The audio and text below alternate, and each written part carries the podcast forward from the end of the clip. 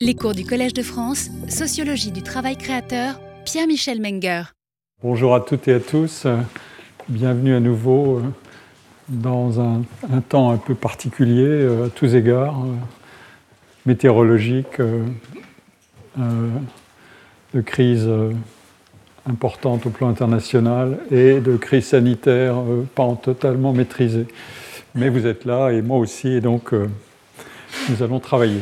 Euh, voilà le menu des deux dernières séances. Euh, je vais m'occuper des mathématiques. Euh, et vous allez comprendre très vite pourquoi, à plusieurs égards. Et puis, l'actualité des mathématiques, elle est, assez chargée en ce moment, y compris au Collège de France. je ne vous redonne pas le, le, menu de mon colloque du 24 mai, où il sera aussi question de mathématiques. Voici une annonce que m'a transmise mon collègue Stanislas Dehaene, qui est président du Conseil scientifique d'éducation nationale et euh, qui organise le 15 juin une, journée euh, au Collège de France euh, sur l'enseignement des mathématiques, état des lieux de la recherche et perspectives et mise en pratique. Et vous avez ici le menu complet de la journée. je pense que ce sera intéressant. et évidemment, j'y assisterai ou avec, euh, avec certains membres de mon équipe. Et donc, euh, c'est une des, une des manifestations de l'intérêt euh, presque sismographique pour l'état des mathématiques en France, qui va m'occuper cette fois-ci et la fois prochaine, et au plan international, puisque maintenant nous savons plus qu'avant nous comparer favorablement au sommet et, et, beaucoup moins favorablement à la base en ce qui concerne les mathématiques. Euh, je veux aussi rappeler que je dédie ce cours au peuple ukrainien qui continue de lutter avec un, courage exceptionnel, malgré l'agression euh, effrayante du, dirigeant russe. Euh, c'est quand même, assez, assez, lamentable. Le peuple russe, comme vous le verrez, est un grand peuple de mathématiciens mais on ne peut pas exactement superposer le peuple russe à son dirigeant, heureusement. Et voilà. Euh, pardon, euh, je vais laisser ça un instant. Pourquoi m'intéresser aux, mathématiques dans le cadre de ce cours sur la, méritocratie? J'ai d'abord quelques raisons personnelles euh, qui concernent mon, environnement et mon agenda de recherche. je dois dire qu'appartenir au, au Collège de France représente une particularité unique. Euh, je peux, on peut fréquenter et côtoyer euh, avec une belle variété de disciplines représentées des collègues qui sont euh, les meilleurs ou parmi les meilleurs dans leur discipline et au plan national et au plan international. Et comme c'est une institution collégiale où il faut prendre des décisions en commun, euh, nous échangeons avec les collègues de manière horizontale. Euh, travailler sur les mathématiques, pour moi, a certainement commencé directement depuis mon entrée euh, au, collège, parce que mes collègues mathématiciens appartiennent de fait à une élite mathématique mondiale. le recrutement standard chez nous, c'est des médailles Fields. Euh, donc euh, vraiment le, haut de la distribution, le tout, haut de la distribution, c'est même plus 0,1%. Et ils incarnent l'excellence mathématique française euh, qui a de, longues décennies d'existence ou même de siècles, et donc non pas simplement au plan national mais international. Ensuite, j'ai appris à, à, déchiffrer les carrières et la production de l'excellence mathématique par quelques détails qui m'ont intrigué était, euh, était, souvent évoqué parmi les signaux d'excellence de candidats potentiels à un recrutement euh, euh, ici, et je ne trahis pas de secret, la participation aux Jeux olympiques de mathématiques et les scores stratosphériques de tel ou tel candidat potentiel. Je dois dire que je ne sais pas si vous connaissez ces Jeux olympiques-là, moi j'en ignorais l'existence euh, avant de me familiariser avec euh, le monde des mathématiciens. Euh, mais il faut savoir aussi que ces Jeux olympiques, qui, ont des décennies d'existence, qui ont été activés d'abord à l'est de l'Europe et puis ensuite qui ont été mondialisés, la Roumanie était en pointe. Je n'ai pas le temps d'en faire l'historique, mais c'est facile à, trouver sur la toile. Ces Jeux olympiques, en fait, n'étaient que la pointe émergée de tout un monde de socialisation précoce aux sciences et aux mathématiques qui associe l'école et le monde associatif périscolaire dont je reparlerai soit à la fin de cette séance, soit beaucoup plus en détail à la séance suivante. Et ces Jeux olympiques sont un des symboles euh, considérables ou de la considérable internationalisation d'une science qui n'a pas de frontières géographiques euh, ni linguistiques, puisque son langage est d'emblée aussi abstrait qu'universel.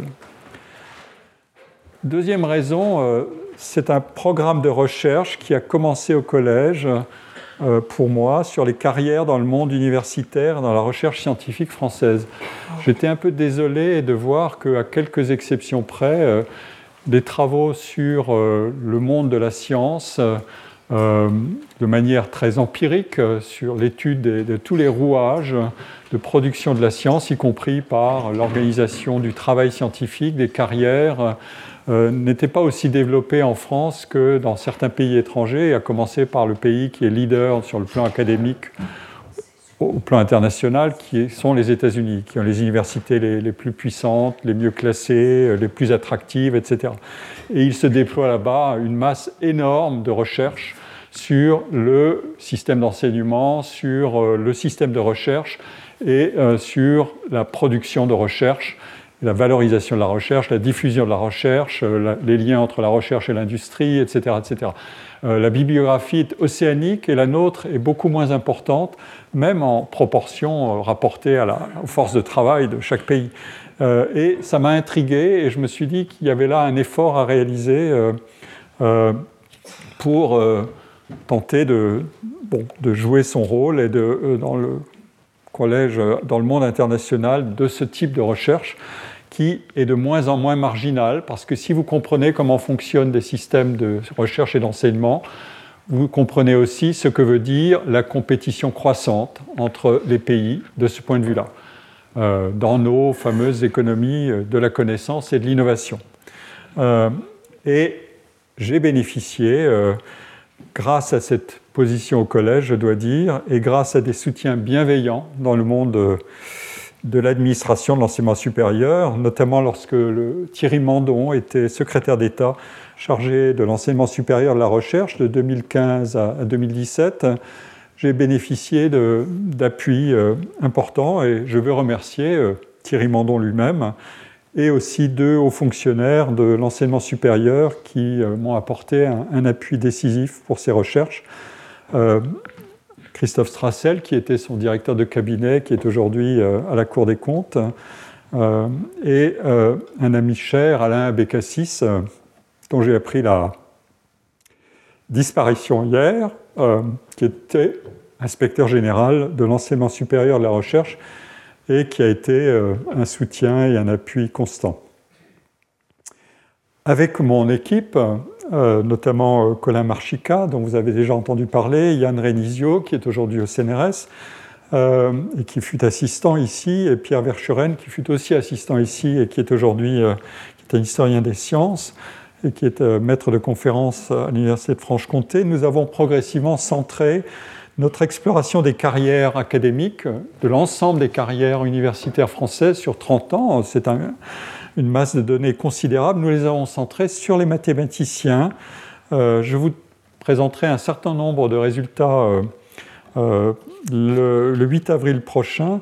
et en 2018, nous avions déjà, j'avais consacré le colloque de chair qui concluait mon enseignement entièrement aux mathématiques. il était d'ailleurs introduit par mon collègue Pierre-Louis Lyons. Et il est en ligne, comme tout ce que nous faisons au collège, euh, grâce à la fondation du collège et aux mécènes qui nous soutiennent, telle la, fondation euh, Bettencourt-Schuller. Et pour ce qui me concerne aussi, grâce à la fondation LVMH. Et depuis, j'ai jugé indispensable de développer ces recherches sur les mathématiques, euh, par exemple avec un, poste d'ATER qui est occupé cette année par Odile Chatirichvili, qui soutiendra bientôt une thèse sur les autobiographies de mathématiciens. Et avec l'arrivée de Colombe-Saillard, dans la, dont la thèse porte sur les trajectoires scolaires en mathématiques depuis l'automne dernier. Et avec plusieurs collègues ici même, Stanislas Dehaene, Philippe Aguillon, Stéphane Malat, euh, les neurosciences, l'économie, les mathématiques, euh, nous avons lancé un programme au collège qui s'intitule Agir pour l'éducation, euh, dans le cadre donc du collège et de sa fondation, et pour ma part, avec un, axe de, travail proposé et qui devrait intéresser ceux qui désirent soutenir le Collège de France sur les mathématiques. Troisième raison, mes, travaux de recherche avec mon équipe euh, ont commencé avant que les mathématiques fassent de plus en plus parler d'elles. Euh, elles font aujourd'hui parler d'elles un peu moins comme habituellement euh, par l'excellence bien présente de la recherche mathématique française au plan mondial, elles, en font, davantage, elles font davantage parler d'elles euh, pour la, faiblesse euh, avérée et aggravée des performances des élèves telles qu'elle a pu être révélée, notamment, il y a eu un effet de choc considérable par les enquêtes internationales, PISA, TIMS, et aussi, et c'est moins connu, pour ce qui est des compétences des adultes en numératie euh, il y a deux types de compétences classiquement distinguées dans l'enquête qui s'appelle l'enquête PIAC, euh, qui est l'enquête aussi euh, diligentée par l'OCDE. Il y a des compétences en littératie et les compétences en numératie. Eh bien, là aussi, la France n'est pas bien placée, vous le verrez. et donc, et ces enquêtes existent depuis, pour certaines, plus de 20 ans, et pour d'autres, un peu moins de 20 ans. Mais la, prise en compte de ces enquêtes s'est accélérée depuis quelque temps euh, et il y aura à dire là-dessus. Euh, et progressivement, une, tension croissante est apparue euh, entre les différents objectifs du système d'enseignement et notamment entre deux impératifs. L'impératif de performance, pour transmettre des connaissances à une population scolaire de plus en plus nombreuse et de plus en plus diverse. C'est l'honneur de la République, évidemment, que d'élever le taux de scolarisation euh, et de l'allonger, tout en maintenant et en élevant le niveau des élèves, notamment dans les savoirs fondamentaux. Je reprends le titre d'une des premières enquêtes récurrentes de mesure des compétences des élèves qui s'intitulait Lire, écrire, compter qui a été mise en place par le département de la direction de l'évaluation et de la prospective du ministère de l'Éducation. Euh, je parlerai longuement de cette direction tout à l'heure. Et deuxièmement, il y a l'impératif d'égalisation des chances qui peut agir de manière plus ou moins tolérante à l'égard des écarts de performance des élèves et euh, des facteurs de production de ces performances. Comble du problème soulevé par ces tensions, les meilleurs élèves en général et en mathématiques a fortiori sont, et ça je le développerai beaucoup plus la semaine prochaine, de façon très disproportionnée, des enfants d'enseignants. Et donc les enseignants sont présents à deux titres, au titre de leur rôle professionnel et au titre de leur sphère privée.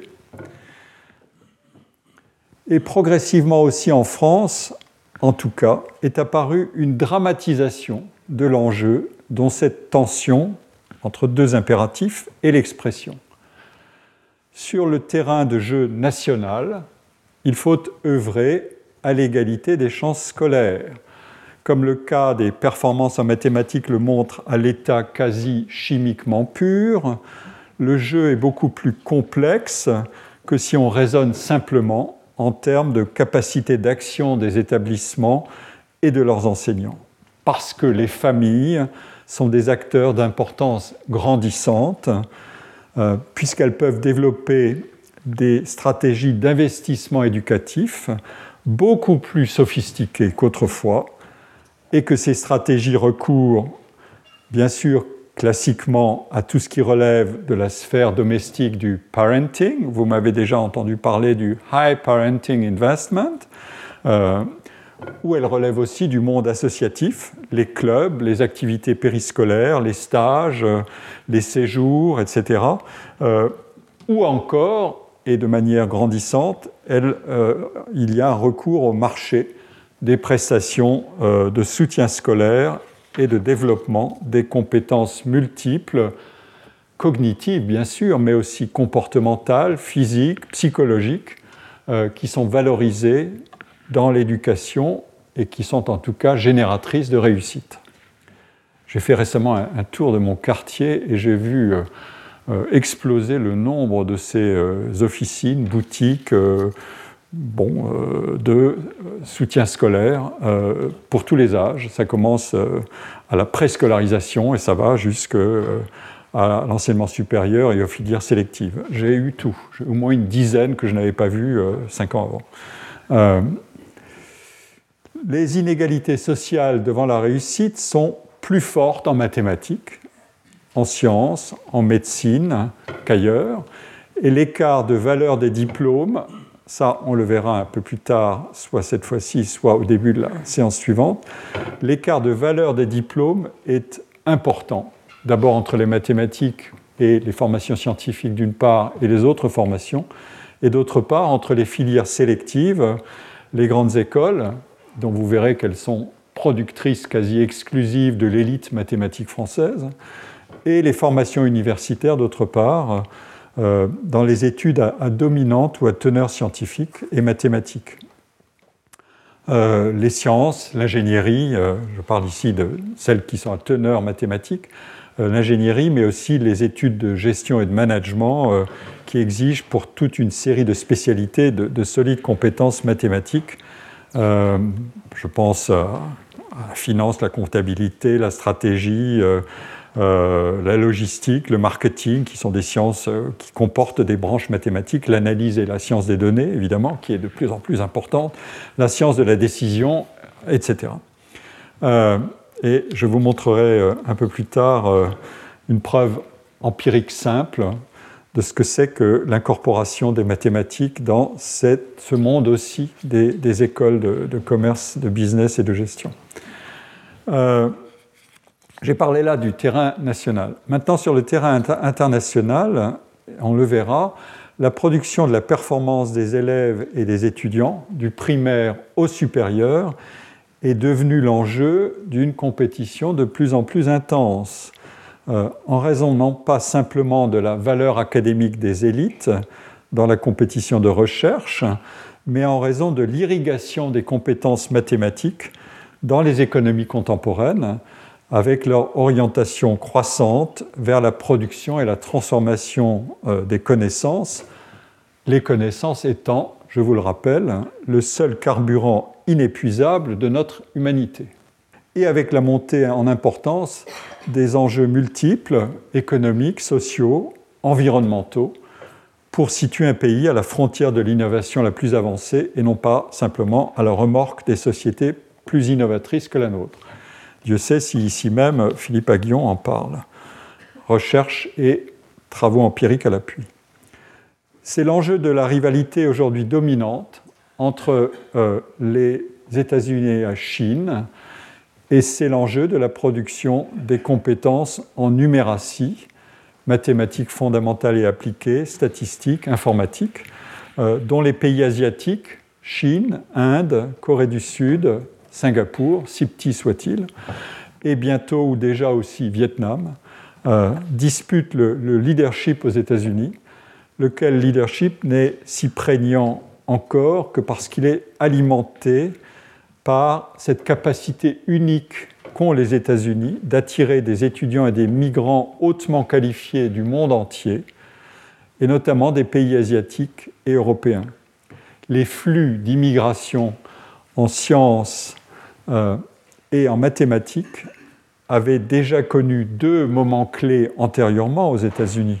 La fameuse fuite des cerveaux allemands euh, sous le régime nazi, et des mathématiciens juifs allemands et des scientifiques juifs allemands tout particulièrement, et un autre épisode qui a été très bien documenté, même exploré euh, empiriquement de manière très précise, la fuite des cerveaux russes au moment euh, de la chute du communisme en 89-90. On peut s'interroger aussi sur l'impact possible de la de la guerre faite à l'Ukraine sur le départ d'un certain nombre de cerveaux russes, et il en existe beaucoup en mathématiques qui ne peuvent plus supporter la dictature et la guerre.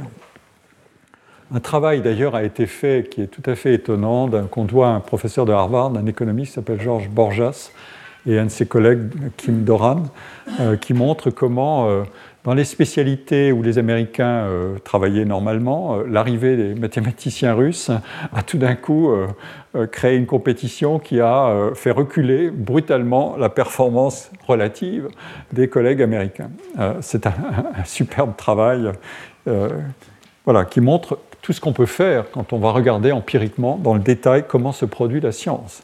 Euh, je parlais de, ces questions de migration et d'immigration. Euh, il suffit d'aller dans la Silicon Valley et aussi dans les grandes universités américaines et de consulter la transformation de la production scientifique américaine en sciences pour mesurer l'immense bénéfice qu'ont euh, tiré les États-Unis de ce brain drain depuis des dizaines d'années. Je vous rappelle aussi que la seule définition juridique qui existe du talent, c'est le passeport talent, c'est-à-dire la voie accélérée d'immigration pour des euh, catégories de, professionnels ou d'aspirants professionnels euh, qui représentent une valeur ajoutée importante pour un pays. Et euh, vous imaginez bien que les scientifiques sont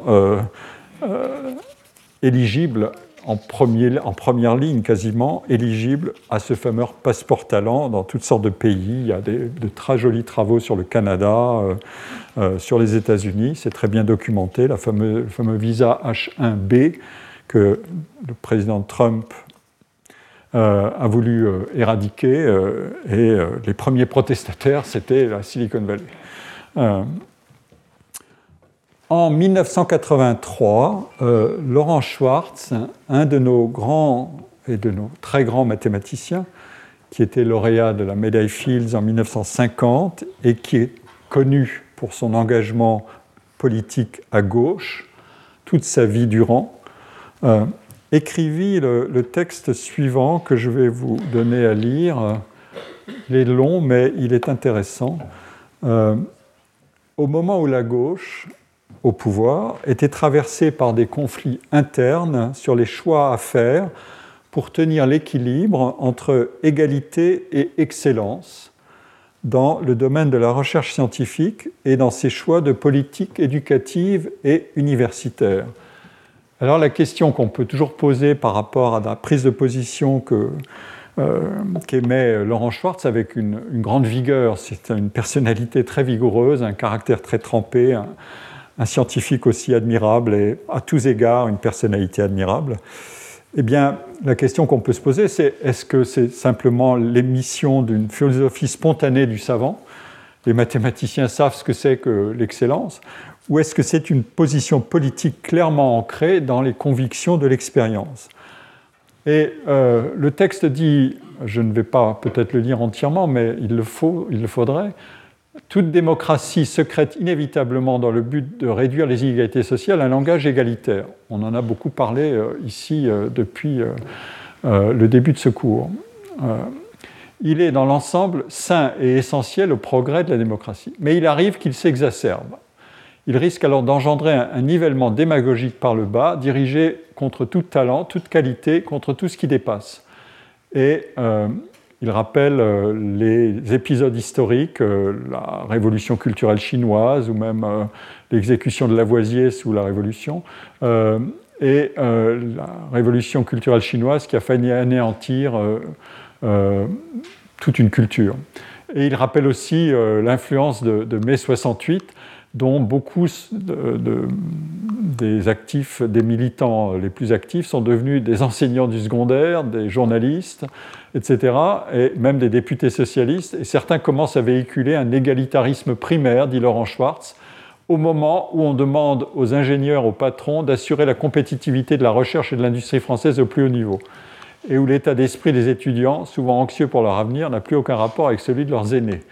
Et voilà que Laurent Schwartz s'en prend à ceux qui critiquent euh, des termes comme bon élève, étudiant travailleur, intelligent ou méritant, des, formules d'évaluation de ce type dans les classes, ou les mots de talent, réussite, compétence, euh, tout en signalant, euh, et ça c'est un point toujours intéressant à rappeler, on admire bien les bonnes équipes de football, locales ou nationales, on s'intéresse à la sélection qui accompagne leur recrutement, mais si un jeune obtient une mention au bac, on dira qu'il a été chanceux ou bûcheur.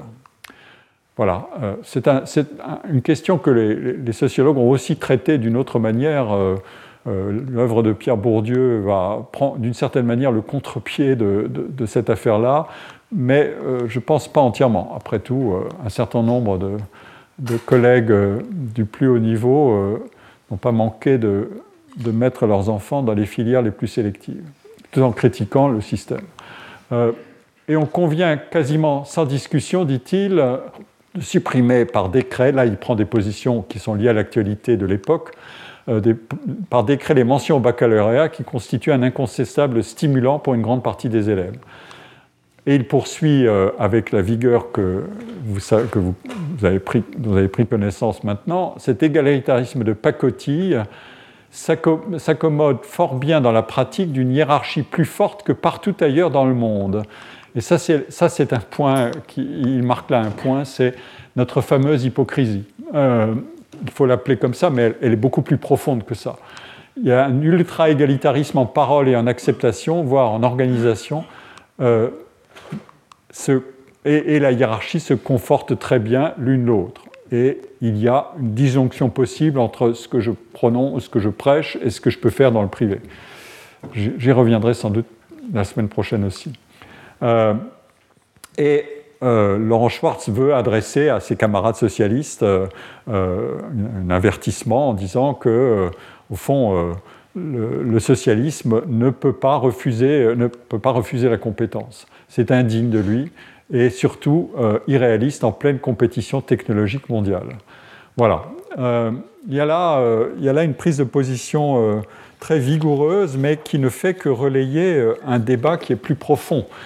Et venant de la part d'un mathématicien, évidemment, et aujourd'hui de ce que nous voyons, c'est-à-dire la, disjonction importante entre le haut niveau de l'élite mathématique française, d'un côté, et euh, la crise de la formation en mathématiques dans euh, le primaire et le secondaire, euh, en termes relatifs, mais aussi en termes d'évaluation du niveau absolu des élèves qui baissent, il y a là évidemment une, actualité qui se rappelle à nous de manière régulière. Je pourrais citer d'autres épisodes, c'est un, un, débat probablement lancé avec plus ou moins de vigueur et parfois beaucoup plus de vigueur encore quand il est sur les estrades publiques et politiques, mais euh, qui, est, euh, qui est récurrent.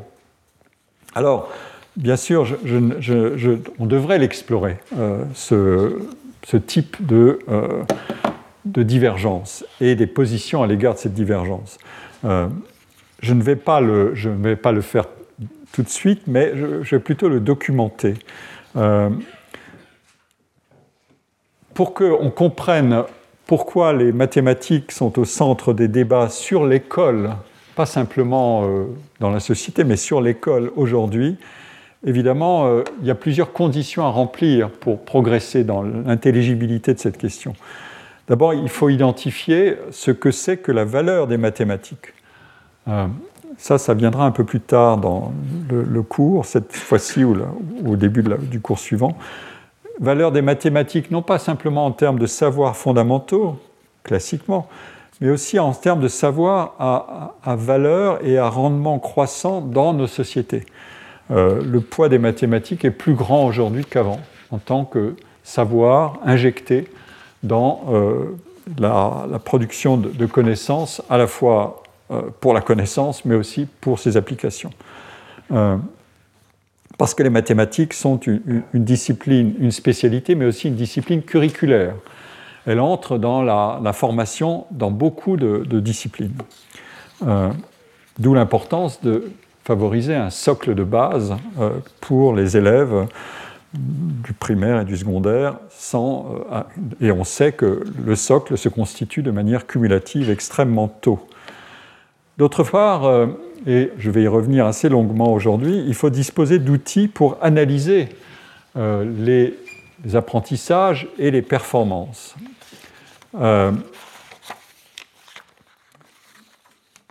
et il existe depuis au moins une cinquantaine, ou beaucoup même plus d'années, des outils. Leur usage est un sujet en soi. Parce qu'il faut aussi analyser euh, les interactions entre les politiques et leur évolution, et leurs réformes, euh, et les évaluations. Euh, quels effets ont les évaluations nationales sur la conduite des politiques publiques? C'est un sujet. et quels effets ont les évaluations internationales On a le sentiment que les secondes se sont substituées aux premières pour euh, euh, accélérer une forme de prise de conscience. Mais on connaît aussi euh, la, critique récurrente qui est adressée à l'usage des évaluations dans la conduite des politiques.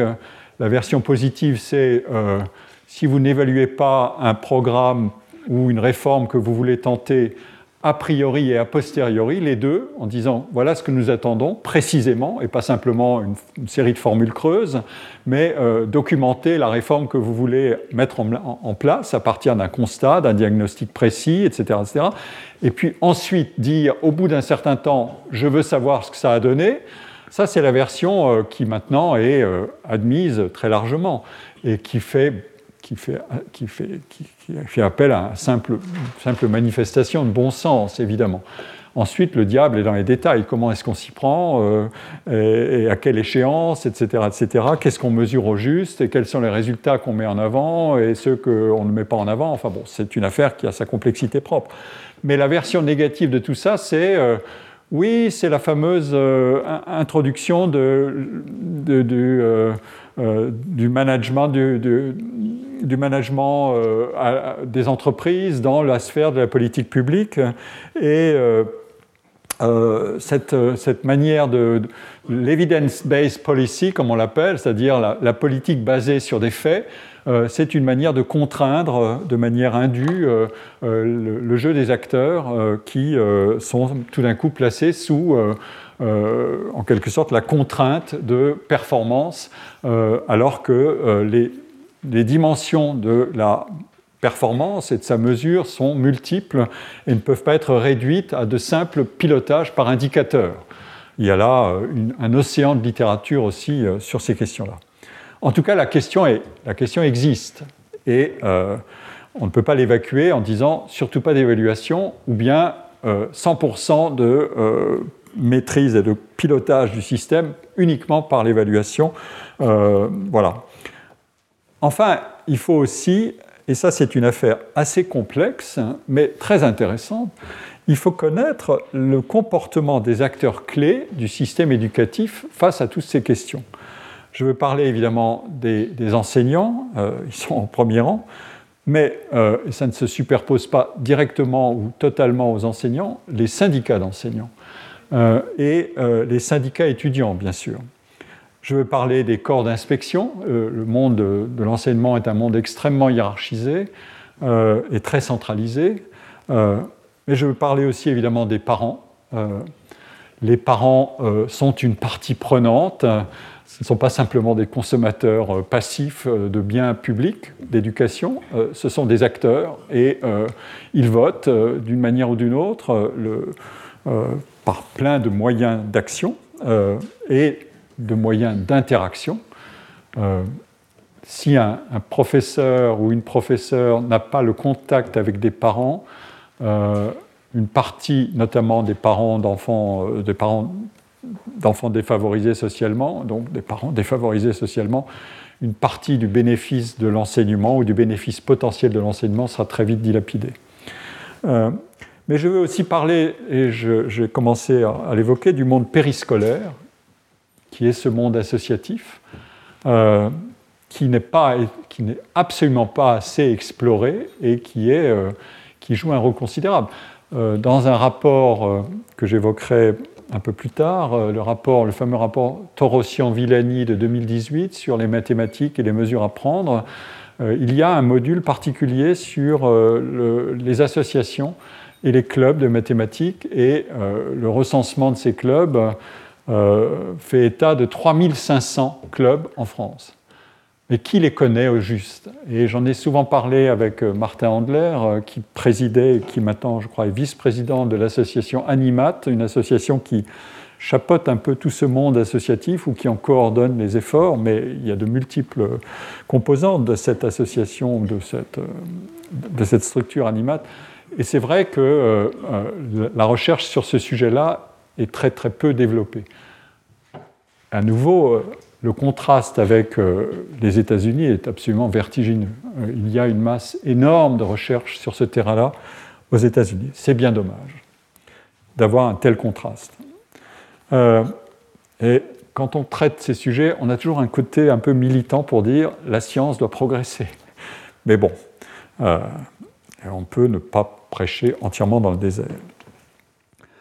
Et puis enfin, il y a parmi les acteurs clés du système évidemment des acteurs politiques euh, et le monde économique. Voilà un peu le, sujet, si vous voulez, quand on veut euh, s'intéresser à, ce qui est euh, exprimé et les grandes tensions fondamentales du système éducatif sous regard à la fois national et international. Alors, je, ne vais pas faire une, analyse de sciences politiques des choix de politique éducative, et en particulier euh, en mathématiques, pas directement. Euh, par exemple, un des sports euh, majeurs, c'est évidemment d'étudier les programmes, les fameux programmes, leurs réformes, les mouvements de balancier entre telle ou telle tendance, qui est un sujet en soi considérable et complexe. Mais je voudrais vous donner un certain nombre de pistes euh, qui vont progressivement nous faire entrer dans euh, la complexité que je décris. Et euh, cette tension dont j'ai parlé, elle existe et se manifeste, par exemple, tout récemment, dans un rapport qui a été remis par le groupe d'experts qui a été chargé par le ministre actuel de l'Éducation de corriger la réforme euh, du lycée de 2018 à propos des mathématiques. Vous avez probablement beaucoup entendu parler de cette affaire, puisque l'argument était on a perdu des mathématiques euh, en nombre d'heures et en formation de base des lycéens depuis la réforme de 2018. Et donc, il y a quelque chose qui ne va pas. il y a donc eu montée des inquiétudes et des protestations contre ce recul des mathématiques. Euh, dans la formation générale des élèves.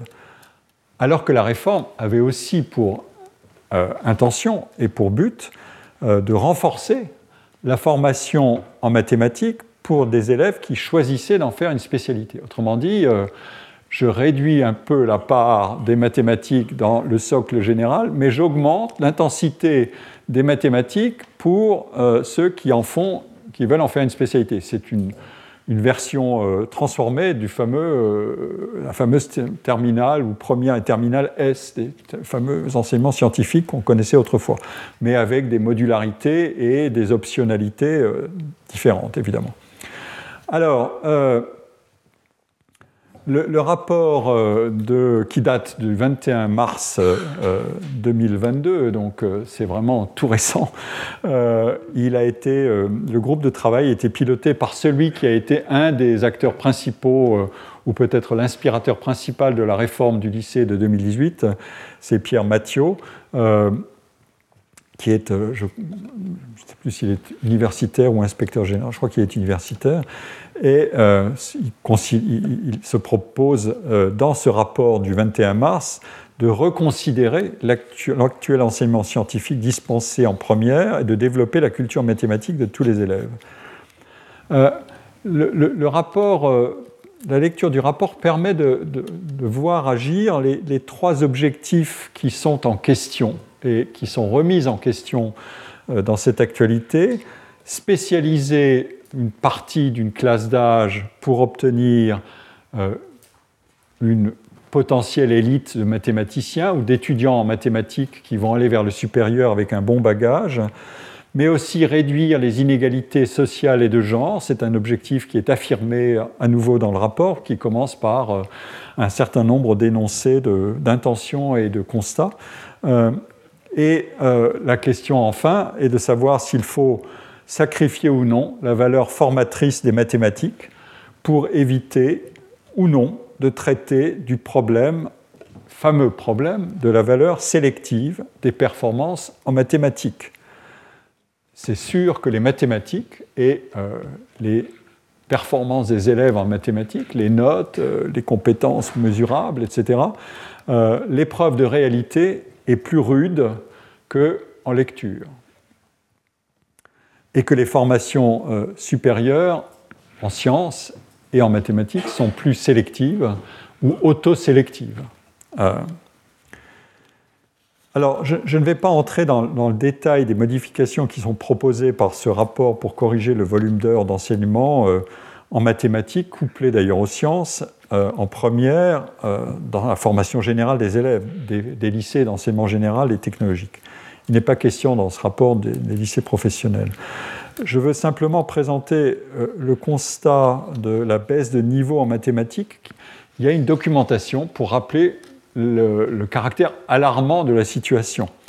Euh, et euh, de fait, et vous allez le voir tout de suite dans ce graphique, le constat est alarmiste et impitoyable. Pour les 40 dernières années écoulées, et il contraste avec des appréciations prudemment optimistes qui étaient avancées encore dans les années 90, et je vais y revenir euh, assez, assez rapidement. Euh, et du coup, euh, le rapport de mars 2022 rappelle la motivation de la réforme de 2018, qui est appuyée sur trois constats principaux. Dégringolade française dans le temps français et dans l'espace français, dégringolade française dans l'espace international de comparaison et de compétition, et dégringolade au sommet chez les étudiants plus particulièrement tournés vers les mathématiques. Euh, argument numéro un, et euh, ces données euh, figurent ici. Vous avez ici toutes les, enfin, un résumé normalisé par, par score pour les comparer dans le temps et pour comparer des scores qui ne sont pas produits de la même manière, euh, mais euh, après travail de normalisation, on peut trouver euh, un moyen de, rendre ces données comparables. Vous avez les données de 75 à 2010, à 2010 et vous verrez tout à l'heure que ça ne s'est pas arrangé depuis. 76, c'est la première année d'enquête de lire, écrire, compter, dont je vais reparler, sur les CM2. L'enquête montre la chute continuelle avec des paliers euh, de chute moins prononcés. Euh, la, courbe verte, c'est l'enquête Teams, et, euh, qui est la fameuse enquête Teams internationale sur les mathématiques, qui est entièrement dédiée aux mathématiques et qui commence dans les années 80. donc on n'est pas dans la découverte d'une situation récente. Ça figure en, littéralement dans le, dans, le, dans le, rapport, mais ça figure aussi c'est assez étonnant. Dans l'état de l'école, vous pouvez tout télécharger, l'état de l'école en 2021, euh, qui est un document du ministère de l'Éducation. Il n'y a jamais eu ce genre de, données présentées de cette manière-là euh, pour tirer la sonnette d'alarme. Euh, c'est assez étonnant. Donc l'enquête Teams de quatrième, vous voyez qu'elle commence il y a longtemps et elle montre la même chose. c'est radical. elle a une une temporalité différente. L'enquête, il y a une deuxième enquête euh, euh, Teams qui porte sur le niveau en primaire, euh, qui est en CM1. Elle est ici, elle est plus récente et elle, montre aussi une baisse de niveau. Et les enquêtes proprement dites du ministère, en dehors de lire, écrire, compter, mais qui ont pris le relais et qui sont maintenant des outils stabilisés, s'appelle l'enquête CEDRE, qui porte sur deux niveaux, CM2 et 3e. C'est toujours la même question, il faut mesurer les deux niveaux. Euh, et vous voyez, les données sont en orangé euh, et ne sont pas très réjouissantes non plus. Euh, et enfin, il y a l'enquête PISA, qui est d'une autre nature et qui porte sur les, élèves d'âge de 15 ans et qui montre elle, aussi un certain nombre de. Enfin, qui montre des, des décrochages. donc, voilà comment ça commence, ce rapport ou le constat. Et donc, euh, c'était déjà présenté dans le fameux rapport Villani-Torossian et d'un certain nombre de notes de la direction de l'évaluation dont je reparlerai. L'évolution du niveau moyen de compétences en mathématiques est préoccupante. Et quel que soit l'outil utilisé. et la baisse est régulière depuis une quarantaine d'années. Et à ce jour, dit le rapport, aucune des initiatives, des différentes initiatives ou politiques nationales n'a pu l'enrayer. Euh, euh, l'enquête, je, reparlerai tout à l'heure de l'enquête lire, écrire, compter ou calculer, euh, lire, écrire, compter, et de l'enquête CEDRE. Mais je vais vous rappeler juste ce que sont les, les, enquêtes PISA et TIMS. PISA, c'est Programme for International Student Assessment. Euh, qui porte donc sur la mesure des systèmes éducatifs des pays membres de l'OCDE et non membres d'ailleurs. 36 euh, pays sont concernés pour des jeunes d'à peu près 15 ans. Et ça a abouti à ce fameux classement PISA, qui est très très connu maintenant. Euh, la première enquête avait été menée en 2000 et la dernière en date a été faite en 2018, mais celle de 2021 a été différée en raison de la crise sanitaire. Euh, l'enquête Teams, elle, elle est entièrement dédiée aux mathématiques et aux sciences, et elle a lieu tous les quatre ans euh, au niveau euh, fourth grade, c'est-à-dire CM1, eighth grade, c'est-à-dire quatrième. et elle est réalisée depuis longtemps, comme vous le voyez. Euh, et elle est passée en format électronique, ce qui pose d'ailleurs un certain nombre de problèmes. Euh, voilà, voilà, les outils. Euh, deuxièmement, le constat est celui-ci. Ensuite, la référence, mon observation, c'est que la référence à la comparaison internationale est devenue banale aujourd'hui, alors qu'elle ne l'était pas du tout 10, 10 ans ou 20 ans ou 25 ans avant. Euh, et euh, vous voyez que pourtant les outils existaient déjà, euh, en tout cas certains, il, y a, il y a plus longtemps que 10 ou 20 ans. Et je vous présenterai un, résultat tout à l'heure sur une enquête Teams des années 80 qui établit la position française qui était en fait plus favorable, notamment pour une fraction des, des, performances, qui était beaucoup plus favorable qu'aujourd'hui. Euh, et donc, constat numéro 2, euh, euh, la France recule et le classement Teams est, ici. On, déploie la carte intégrale. Avant, on était sur la France uniquement. Maintenant, on est sur le monde. Et la France est ici. elle est en bas, de la, queue de peloton. alors que les pays comme la Corée, le Japon, la Lituanie, l'Irlande, l'Israël sont, situés beaucoup plus haut, mais vous voyez à quel point euh, les pays asiatiques mènent, la danse, ils sont leaders. C'est spectaculaire. La Chine n'est pas inclue dans le, dans, l'exercice de, comparaison et c'est dommage parce qu'on aimerait en savoir beaucoup plus sur ce pays qui est. Les États-Unis sont ici euh, et l'Angleterre est juste à côté. Euh, ce sont des grands pays de mathématiques. Hein le Japon aussi.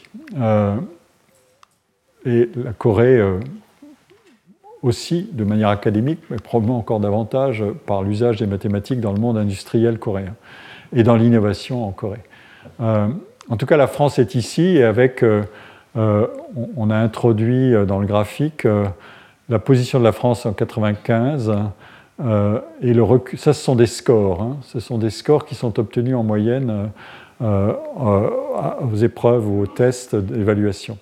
Et on a fait figurer les PCS, euh, notre question d'égalité des chances. Les PCS plus sont là, mais vous voyez qu'elles ne sont que au niveau de à peu près de.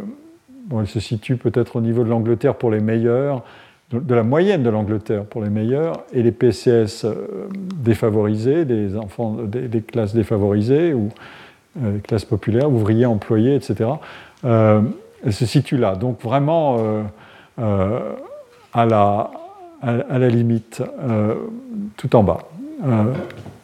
donc on a l'information sur la position relative du pays et sur en plus le poids des inégalités intra-pays.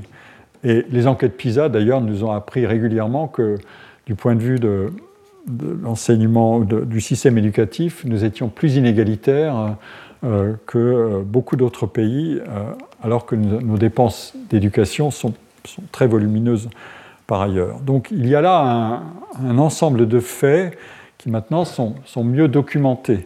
Euh, ici, je vous présente euh, un graphique euh, qui a été réalisé par, par Colombe Saillard, dont je vous ai déjà parlé, et qui représente la distribution en courbes de densité. Ce sont des courbes symétriques pour euh, figurer une, densité.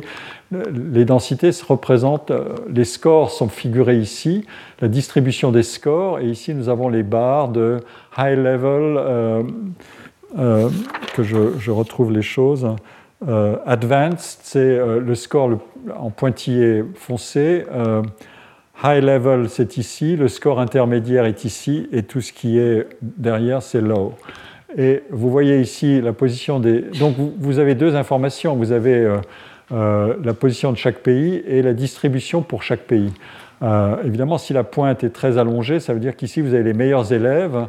L'idéal serait d'avoir, comme à Singapour, à la fois une pointe qui est très avancée et un, ventre qui est encore assez, assez épais près de la pointe. Et c'est exactement ce qui se passe. et euh, au Japon, c'est à peu près la même chose. Donc, euh, et en Russie, qui est ici, euh, ce sont des pays. la Russie ne figurait pas dans le classement ici. Or, elle est un grand pays de mathématiques, avec un système particulier de formation des élèves sur qui on veut investir. elle se situe ici. Donc, le Japon est ici, la France est ici. Au centre, vous avez la fameuse boîte à moustaches, c'est-à-dire la distribution. Vous avez 75% sont ici, dans le, dans le, rectangle à droite et 25% sont ici. Et au, milieu, vous avez le losange qui indique euh, la moyenne. Et la barre bleue dans la, boîte à moustaches, c'est la médiane, mais qui est à peu près couverte par la moyenne. Euh, et la France donc, se situe ici avec un, un, gros, une grosse partie de la distribution gaussienne qui est euh, située bien en arrière des, pays leaders. c'est une autre, une autre manière de représenter la situation. En tout cas, elle n'est pas tout à fait réjouissante. Euh, troisième argument qui est donné par, qui est rappelé dans ce, rapport tout récent, euh, il concerne cette fois-ci les, spécialistes de mathématiques. Ça, c'est un point intéressant. Euh, et je vous donne ici un tableau que je vais vous commenter. L'enquête Teams permet euh, d'étudier euh, une, fraction particulière des élèves, euh, c'est ces élèves de terminale qui suivent des cursus plus avancés en mathématiques et en physique. C'était les terminales autrefois, et c'est les fameux élèves qui choisissent de se spécialiser davantage en, mathématiques. c'est l'objet d'une étude particulière qui s'appelle TIMS Advanced de 2015 et pour la France, elle concernait spécifiquement les, élèves de Terminal S. Et euh, le, rapport de Mathieu, euh, euh, enfin du groupe d'experts, il n'est pas appelé rapport Mathieu de 2022, cite explicitement ces résultats de Teams Advanced. autrement dit, quelle est la, la, situation des élèves les plus avancés, des plus matheux? Et vous voyez la, situation en 95 à, droite et en 2015 à gauche. Et à nouveau, cette, distinction entre les trois niveaux de mesure des performances par Teams, niveau avancé, niveau élevé, niveau intermédiaire. Et vous avez ici une série de pays, et cette fois-ci la Russie y est, euh, le Liban aussi, parce qu'il a un système de formation qui est assez comparable au système français, euh, et qu'il euh, secondaire et pour préparation à des classes euh, préparatoires, l'équivalent de classes préparatoires. Puis les États-Unis, etc. Et la France et la Norvège. Vous voyez euh, la proportion d'élèves qui se situent dans le, niveau avancé en France. Il était de 15% en 95, il n'est plus que de 1% en, 2015. Et la, proportion dans le niveau intermédiaire euh, était de 96% et n'est plus que de 43%. Donc tout ce qui est, tout ça a reculé euh, au, bénéfice, si j'ose dire, du niveau faible, low level, qui n'est pas, pas montré ici, mais il y a une concentration croissante d'élèves euh, pourtant spécialistes de mathématiques ou qui se destinent aux mathématiques, qui ne sont pas, qui ne sont plus dans ces niveaux là, et le, taux a reculé. Donc, alors que ça n'est pas vrai du tout pour des pays rivaux dont le, score de présence au niveau avancé est très élevé ou élevé et, au minimum stable, euh, comme vous le voyez ici. Alors, euh, et notamment la comparaison euh, avec des pays comme les États-Unis montre une, inversion complète par rapport à la France entre 1995 et 2015. et ces résultats ont été corroborés par beaucoup de retours des associations savantes et des conférences euh, sur l'enseignement supérieur qui alerte sur la fragilité des connaissances scientifiques des étudiants débutant leurs études en sciences en France. Et pourtant, euh, les étudiants euh, en série S avaient suivi une terminale qui proposait chaque semaine plus de 15 heures de sciences, donc au moins 6 heures de mathématiques.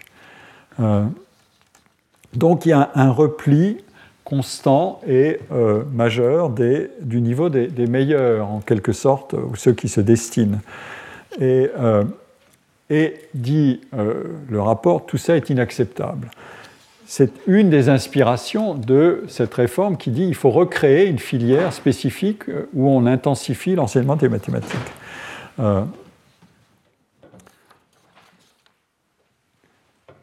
alors,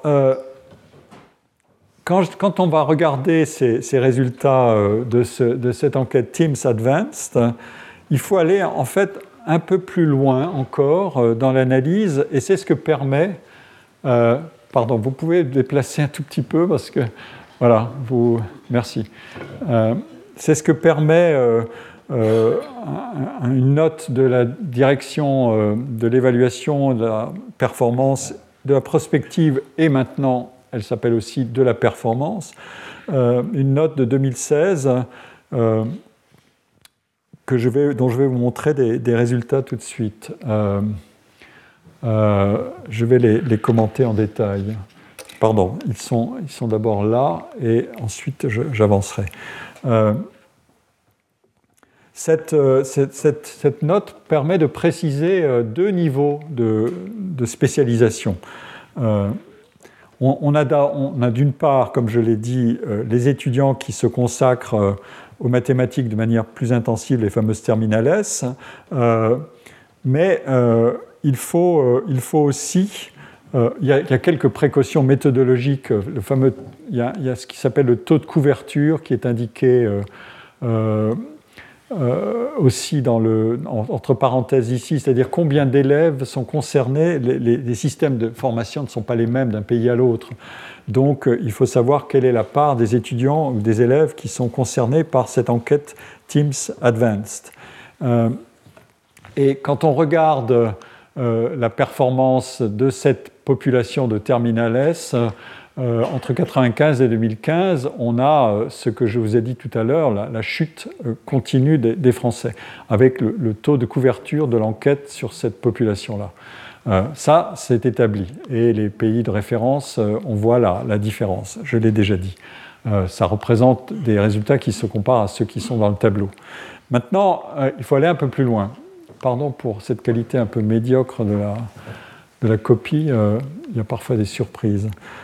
Donc, il y a, il y a dans, les, dans, ces lycéens, il y en a certains que l'enquête interroge pour savoir s'ils veulent s'orienter vers les mathématiques pour leur formation supérieure. Donc on est parti des terminales. Maintenant, on les interroge et leur dit est-ce que vous avez l'intention de faire des études euh, plutôt mathématiques dans votre formation supérieure Et il y a deux niveaux d'aspiration distincts. Euh, il y a d'abord ceux qui s'orientent, qui souhaitent s'orienter vers des études de mathématiques ou de statistiques. Et vous avez ici le, le, pourcentage de population cible qui sont concernés par ce choix, entre autres, des études de mathématiques et statistiques, la cohorte, le pourcentage de la cohorte d'âge et euh, le score moyen. Et euh, vous voyez en 2015, hein, c'est la situation en 2015, vous voyez que la France ne se situe pas trop mal quand on va vers un niveau d'aspiration vers les mathématiques.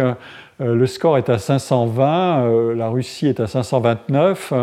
D'autres pays sont à peu près comparables et des pays euh, sont moins bien classés que nous. Donc là, la France tire son épingle du jeu, en quelque sorte, euh, parce qu'on euh, a une conjugaison d'une filière de formation plus un niveau d'aspiration. et on se situe, disons, dans la moyenne internationale. Mais bien sûr, le niveau d'aspiration, il est fondé sur l'estime de soi, la confiance en soi, que procurent les, résultats scolaires. Euh, et sur évidemment les performances. Euh, une autre manière de hiérarchiser la sélectivité des orientations professionnelles en sciences est, présentée. Pardon, non, je ne l'ai pas reproduite. Si, euh, si, elle est là, pardon. Vous avez ici euh, le score à l'enquête Teams en fonction des, aspirations. Si je vais vers les mathématiques, quel est le score? 514. Si je vais vers la physique-chimie, il n'est plus que de 465, euh, etc. Autrement dit, le bloc des sciences n'est pas homogène en niveau d'aspiration et en niveau de, de compétences et de, performance euh, avant de s'engager. Et c'est ce que disaient les, les, fameuses conférences sur l'enseignement qui disent l'arrivée dans les formations scientifiques des élèves, euh, elle peut poser des problèmes pour ce qui est des mathématiques. Euh, donc vous voyez, on a là une, on a là une vraie différence euh, au sein du bloc scientifique.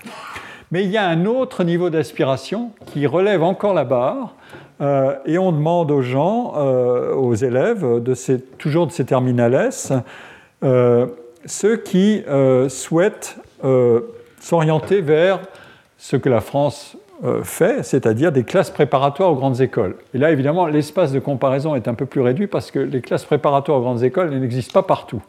Euh, elles existent, et la comparaison porte principalement sur trois pays. Elles existent en Russie, euh, parce qu'il y a un système de formation qui donne un booster de 6 heures de plus.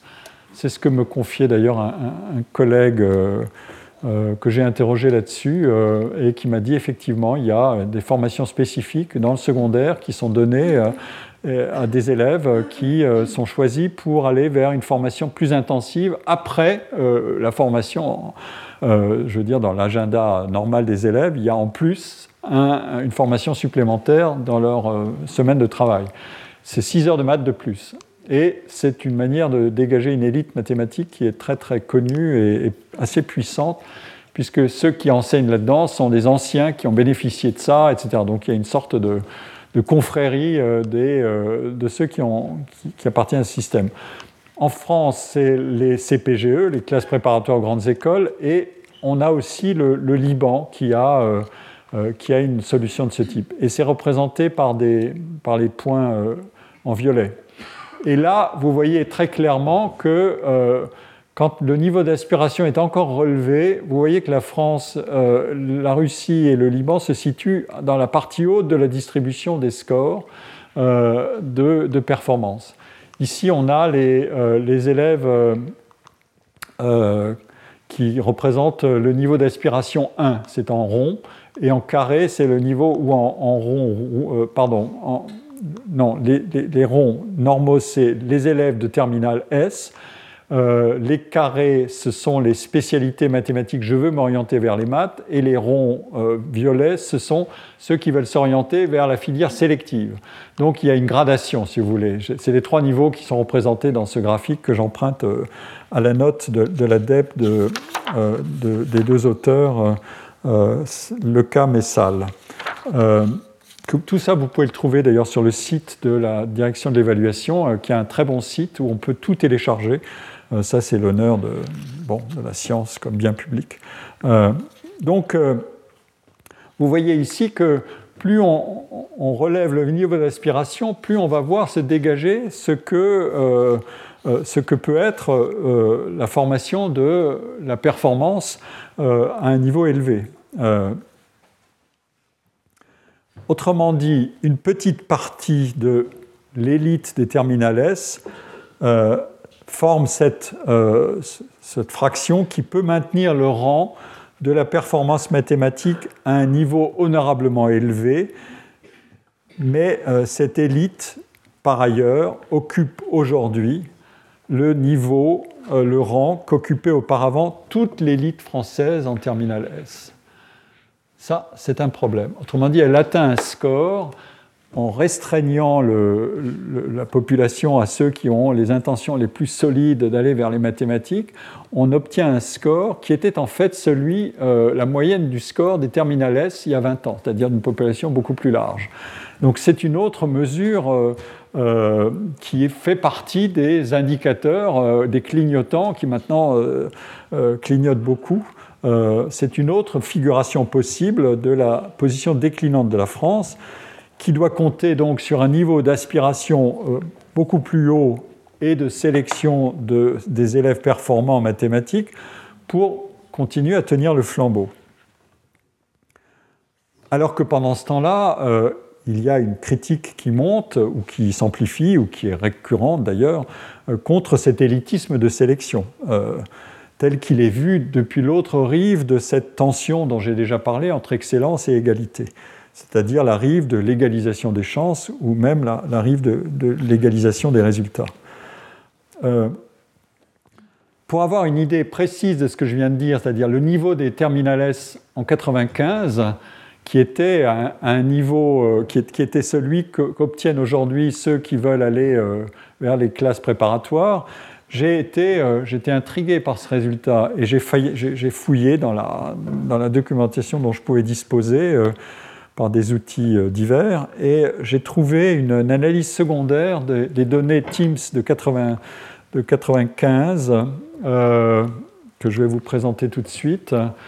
Le document a été publié euh, dans un ouvrage qui s'appelle Secondary Analysis of Teams Data en 2002 et le chapitre est dû à Geoffrey Hawson, Advanced Mathematics Curricula and Student Performance, et qui donne les résultats de tout un ensemble de pays pour, euh, pour cette année-là. Euh, donc, euh, qu'est-ce qui se passait en 95 Et avec toutes sortes de, notes précisant le, la méthode, les précautions méthodologiques, etc. etc. Et vous voyez que le score moyen en France était effectivement élevé, 557. Ce sont des outils qui ont la vertu, euh, ces enquêtes Teams, d'être assez standardisés pour qu'on puisse faire des comparaisons efficaces dans le temps. Hein.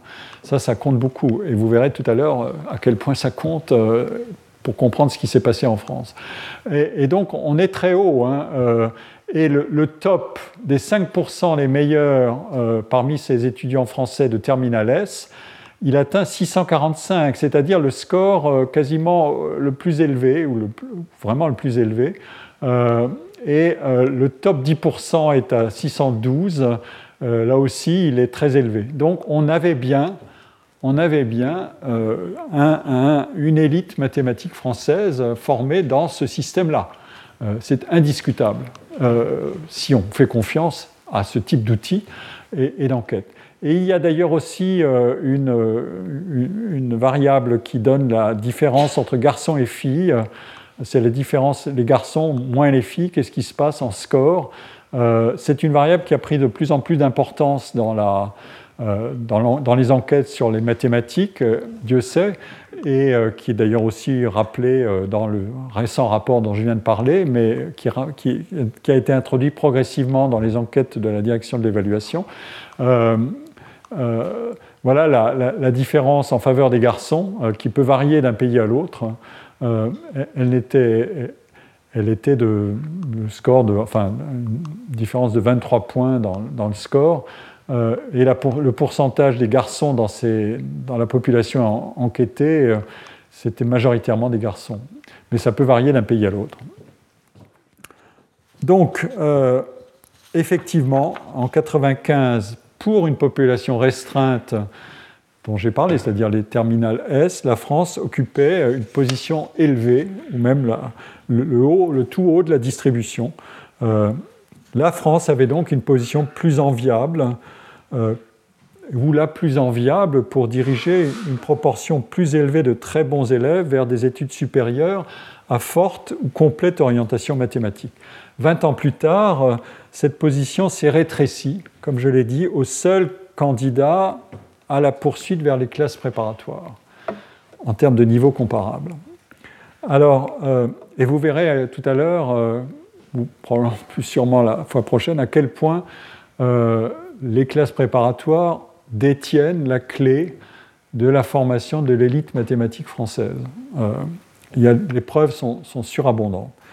Mais au regard de, de l'autre critère qui est l'égalité des chances, ça n'est pas exactement la même chose. Mais avec une nuance intéressante et décisive, c'est que dans ce truc-là, les enseignants, comme parents, sont encore une force considérable aussi. Donc ça complique toujours le raisonnement sur l'égalité des chances, puisque les, enseignants sont à la fois insiders et euh, enseignants. Voilà une question vraiment importante pour comprendre ce qui se passe dans le, cœur du réacteur de la méritocratie. Alors, euh, j'ai introduit mon cours en, disant pourquoi je, m'intéressais euh, aux mathématiques pour des raisons euh, personnelles, mais il y a évidemment des raisons plus générales que j'ai commencé à présenter. les mathématiques sont un des deux savoirs fondamentaux. J'ai donné le titre de l'enquête de la DEP qui était pionnière, lire, écrire, compter sans maîtrise solide et partagée de ces savoirs fondamentaux, le projet républicain d'élévation d'ensemble de la formation des générations est en échec. Euh, et la relation entre le niveau de dépenses publiques d'éducation, l'organisation du système éducatif et son rendement en termes de résultats devient de plus en plus problématique. Euh, car si l'éducation est bien au cœur de la méritocratie, euh, c'est-à-dire élever le niveau de formation des individus, généraliser l'instruction primaire, puis secondaire, puis supérieure, par l'expansion du système éducatif et augmenter par la même l'égalité des chances devant l'éducation, mais que le niveau collectif s'abaisse, euh, ce n'est plus simplement la confiance en une méritocratie qui s'écroule ou qui est affaissée, mais ce sont les fondements même du système éducatif lui-même qui sont sous pression grandissante et a fortiori quand l'éducation est par excellence un bien public qui ne connaît pas de frontières pour ses détenteurs euh, et pour les pays qui veulent rivaliser avec nous dans, dans nos économies de la connaissance. Si quelqu'un a été formé en France et pense que son avenir sera plus radieux à l'étranger, il prend son bagage de formation financé euh, par le pays d'origine et il crée une forme de hold-up sur un capital collectif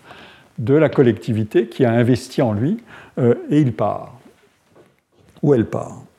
Euh, donc, j'ai commencé à le montrer, les mathématiques sont en fait un terrain d'analyse idéal pour explorer les dilemmes et les contradictions de la méritocratie. D'un côté, on a une élite très brillante de mathématiciens qui place la France au deuxième ou troisième rang mondial, euh, et certainement au deuxième rang pour ce qui est des mathématiques les plus exigeantes, c'est-à-dire ce qu'on appelle les mathématiques fondamentales, euh, et ça j'y reviendrai un peu plus tard. Et de l'autre côté, et je l'ai maintenant déjà rappelé, la chute de niveau euh, en mathématiques, chute absolue et chute relative. Donc, deuxième raison, s'agissant de cette chute de niveau des performances, la question devient assez simple et assez, dramatique, je dois dire. Si son évidence aujourd'hui est si criante, et vous avez vu euh, les données que produisait ce rapport de 2022, euh, donc il, y a, il, y a, une semaine, euh, et si de plus cette chute de niveau s'étend sur une quarantaine d'années, euh, comment comprendre que la politique publique n'en est pas tenue compte? Qui étaient les lanceurs d'alerte? Ou y en avait-il seulement avant que le bruit des comparaisons internationales devienne assourdissant? Ou alors, est-ce un biais cognitif qui fait qu'un déclin graduel manque toujours de saillance c'est-à-dire d'année en année, ce sont des petites transitions et il n'y a pas d'effet de choc, il n'y a pas de rappel au réel brutal et aussi parce qu'il peut y avoir trop d'incertitudes méthodologiques euh, qui pourraient diminuer la validité ou la portée des comparaisons intertemporelles. Euh, alors qu'évidemment, quand vous êtes devant une lecture rétrospective euh, des faits, comme dans les tableaux que j'ai montrés tout à l'heure, avec ces courbes de toutes les comparaisons qui descendent, vous avez le sentiment de l'évidence. Et, et si vous avez le sentiment de l'évidence maintenant et que vous constatez qu'on ne l'avait pas avant, vous vous dites euh, il peut y avoir une sorte d'aveuglement euh, à des évolutions qui étaient négatives et qui étaient documentées.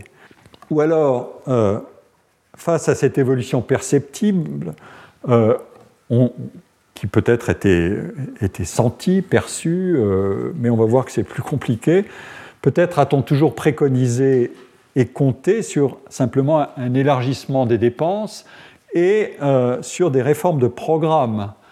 Mais euh, ces deux actions ne sont jamais à effet simple, immédiat, etc., surtout quand on n'a pas euh, des outils de évaluation a priori, évaluation a posteriori, qui sont standardisés comme des outils qui sont acceptés pour voir ce que c'est qu'une réforme. et donc,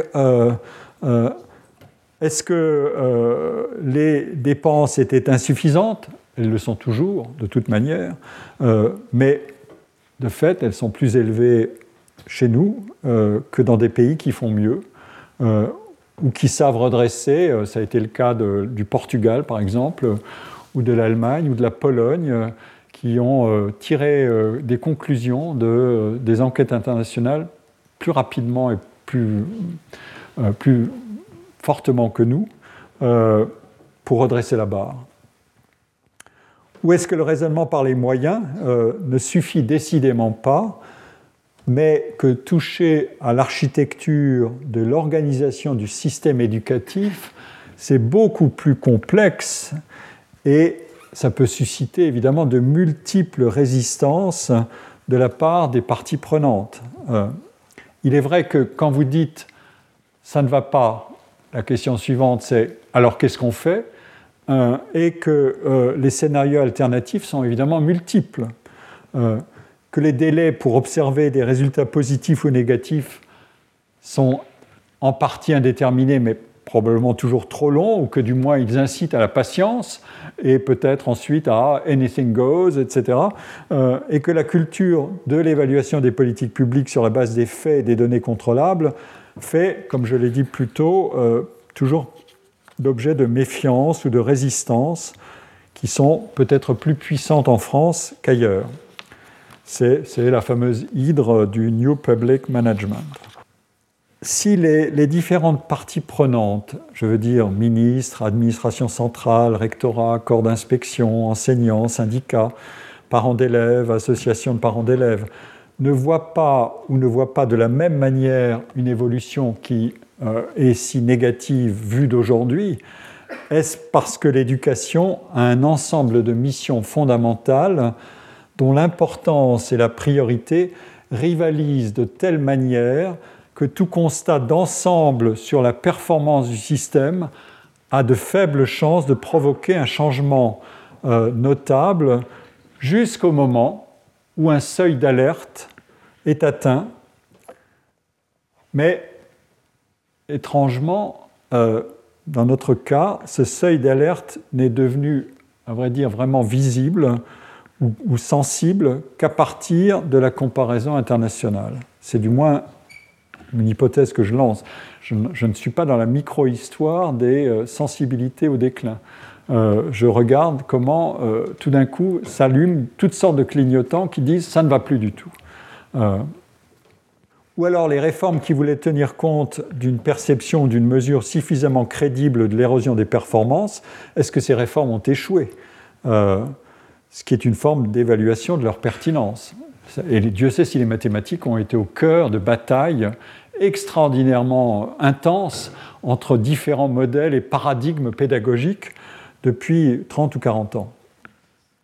Alors, bien sûr, pour répondre à toutes ces questions, il faudrait connaître les multiples diagnostics sur le comportement de l'enseignement des mathématiques et savoir lesquels étaient justes mais inaudibles et lesquels étaient audibles mais aventureux et mal fondés.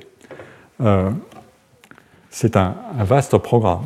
Euh, ou alors, autre hypothèse, est-ce parce que la mesure des performances, qui aurait révélé de manière incontestable une baisse de niveau, présentait des difficultés méthodologiques nombreuses euh, qui suffisait à rendre incertaine la mise en évidence d'une évolution défavorable ou d'un possible écroulement. À cet égard, ces, difficultés laisseraient, euh, de mesures et de méthodologie, laisseraient le champ libre à la critique des procès en déclinisme social ou économique de la France, qui sont un des sports favoris en France et qui font écho d'ailleurs à ce pessimisme tout à fait exceptionnel des Français à l'égard de leur société. On l'a vu la semaine dernière, qui reste une sorte d'énigme.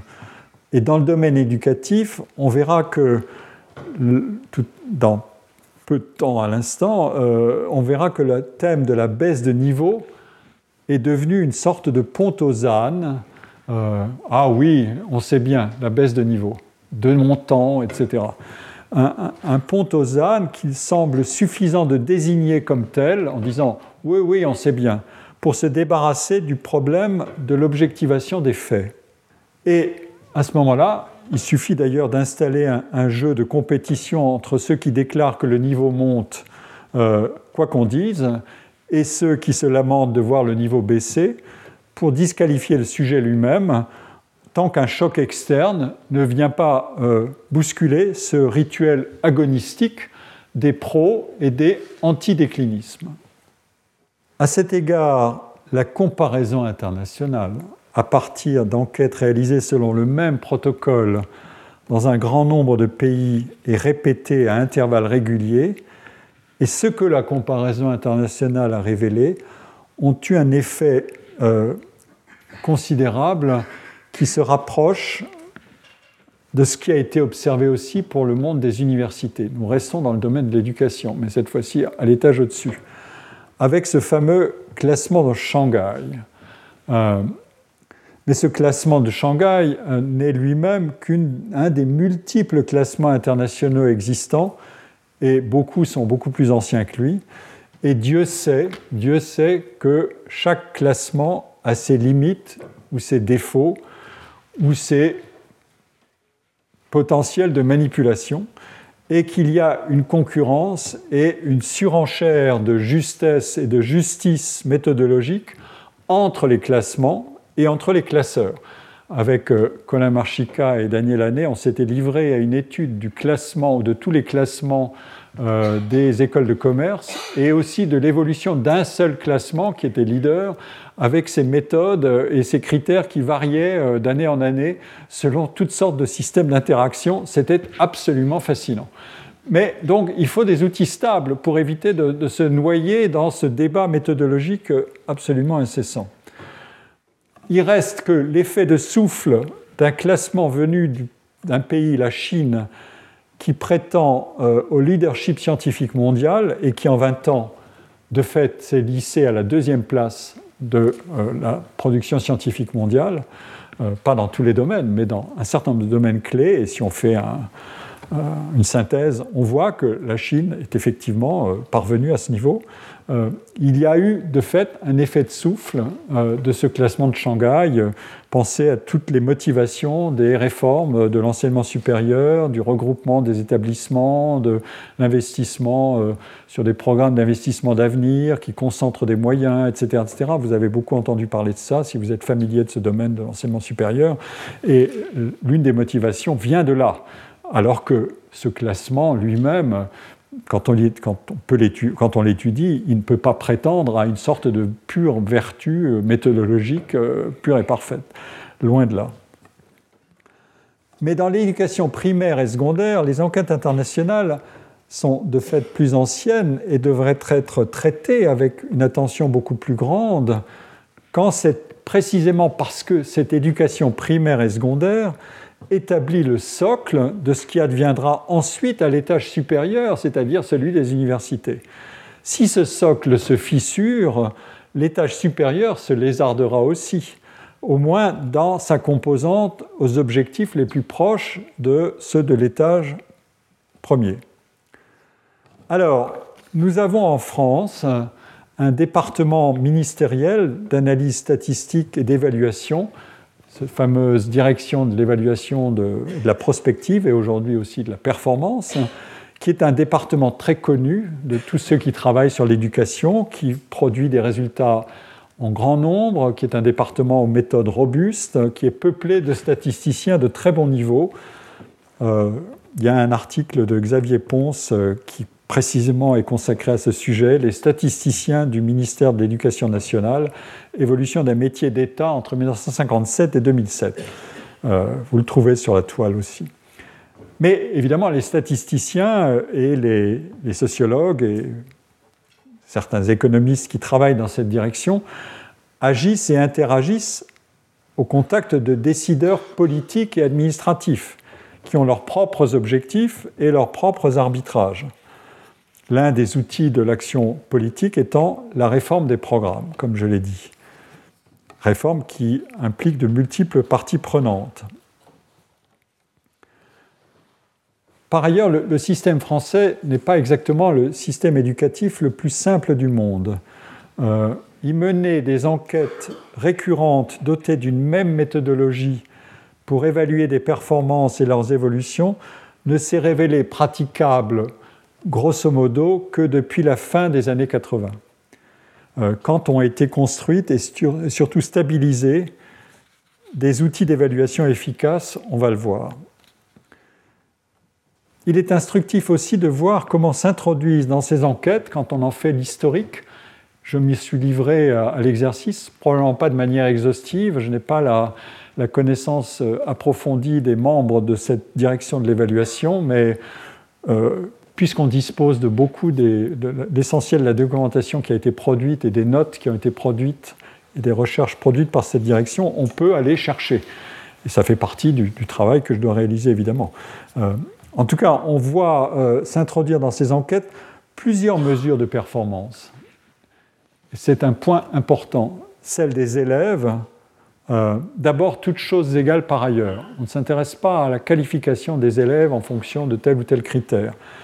Puis ensuite, euh, on les étudie aussi en fonction de leur origine sociale. C'est un deuxième critère qui apparaît. Autrement dit, après avoir voulu mesurer la performance absolue, toutes choses égales par ailleurs, d'un individu abstrait, en quelque sorte, un élève au sens abstrait euh, du terme, euh, c'est-à-dire sans qualité, comme dirait Robert Musil. Euh, ensuite, on le, dote d'un certain nombre de caractéristiques, parce qu'on a l'objectif d'analyser la performance d'égalisation des chances.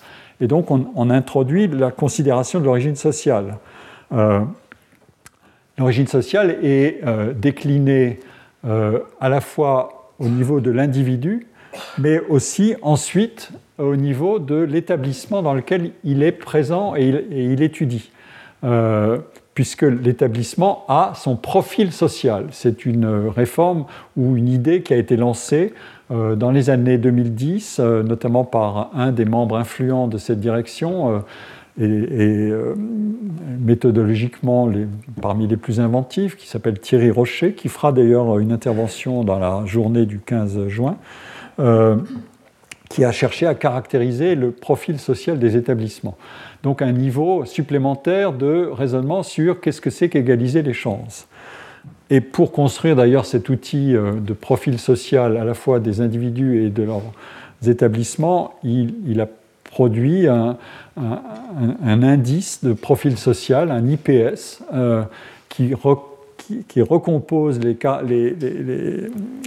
catégories sociales et professionnelles en plaçant dans les catégories les plus favorisées, euh, je n'ai pas le temps de le, détailler, mais en plaçant dans les catégories les plus favorisées, il y a une hiérarchie des plus favorisés aux moins favorisés. Dans les plus favorisés, il y a les enseignants euh, et les instituteurs. En termes de salaire, ce serait une aberration. En termes de proximité au système scolaire, évidemment, la chose est différente. Mais il faut savoir ce que veut dire un outil et comment il travaille pour comprendre ce que produisent ces résultats. Et on aura peut-être l'occasion d'y revenir, euh, probablement pas cette année, mais l'année prochaine, parce que euh, c'est un grand sujet. Donc, euh, on, introduit cette, cette dimension-là, on introduira aussi progressivement la dimension géographique.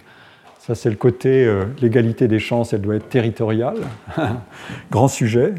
pas de désert éducatif, ça n'est pas exactement le cas, mais enfin. et puis ensuite, on introduit et euh, la différence entre filles et garçons. Et en mathématiques, c'est euh, un sujet majeur, euh, parce qu'on peut considérer que l'avantage qui est pris par les garçons assez tôt dans la, formation en mathématiques n'est pas une évidence naturelle qui devrait être comme ça enregistrée et devant laquelle on devrait s'incliner. De même que, et j'aurai l'occasion de le documenter très précisément la semaine prochaine, euh, le taux anormalement, ridiculement faible de euh, mathématiciens, euh, notamment mathématiciens purs, comme on les appelle dans la classification, il y a les maths pures et les maths appliquées, parmi les, enseignants du supérieur et encore plus parmi les professeurs d'enseignement supérieur, est absolument incroyable et plat. la courbe est plate depuis 40 ans. Donc il y a quelque chose qui ne va pas là, visiblement. Mais c'est un fameux casse-tête et qui ne dépend pas simplement, qui ne concerne pas simplement la France. on se pose exactement la même question dans beaucoup d'autres pays. J'ai donné une conférence par Zoom à, l'université de Tokyo, qui est la grande université scientifique japonaise. et quand j'ai abordé le sujet des femmes, les collègues euh, se sont amusés entre eux parce qu'ils m'ont dit mais chez nous c'est encore pire que chez vous, euh, c'est terrible. Donc euh, bon. Et aux États-Unis, c'est aussi un, fameux sujet. Mais voilà des critères qui sont introduits progressivement. Donc vous voyez la carte des indicateurs de, ce qu'on doit vouloir mesurer en disant quels sont les, objectifs en fonction de on va desquels on va évaluer des performances, cette carte des objectifs, elle ne se simplifie pas, au contraire, elle peut se complexifier. Et ensuite, qui dit multiplication des objectifs dit arbitrage dans euh, le comportement du système à l'égard de tel ou tel objectif. Et donc, euh, on, a, euh, on, a, une imbrication de, niveaux d'analyse qui se, à partir de critères qui se multiplient. Et de fait, ce que ça produit, cette multiplication de critères et de dimensions d'analyse, c'est que progressivement, la performance absolue, celle qui figure dans ces moyennes euh, des courbes qui descendent, autrement dit, la performance moyenne d'un individu du système scolaire euh, sans caractéristiques particulières, euh, qui est désexué, sans origine sociale, etc. Bref, l'individu moyen, comme dirait Ketley. cette performance absolue qu'on mesure dans le temps et qui dégringole, cette performance progressivement, elle, elle, est, on lui substitue des performances relatives en fonction de telle ou telle dimension. Donc on pourrait dire, euh, si je contrôle l'origine sociale, qu'est-ce que va donner mon classement international, etc. etc.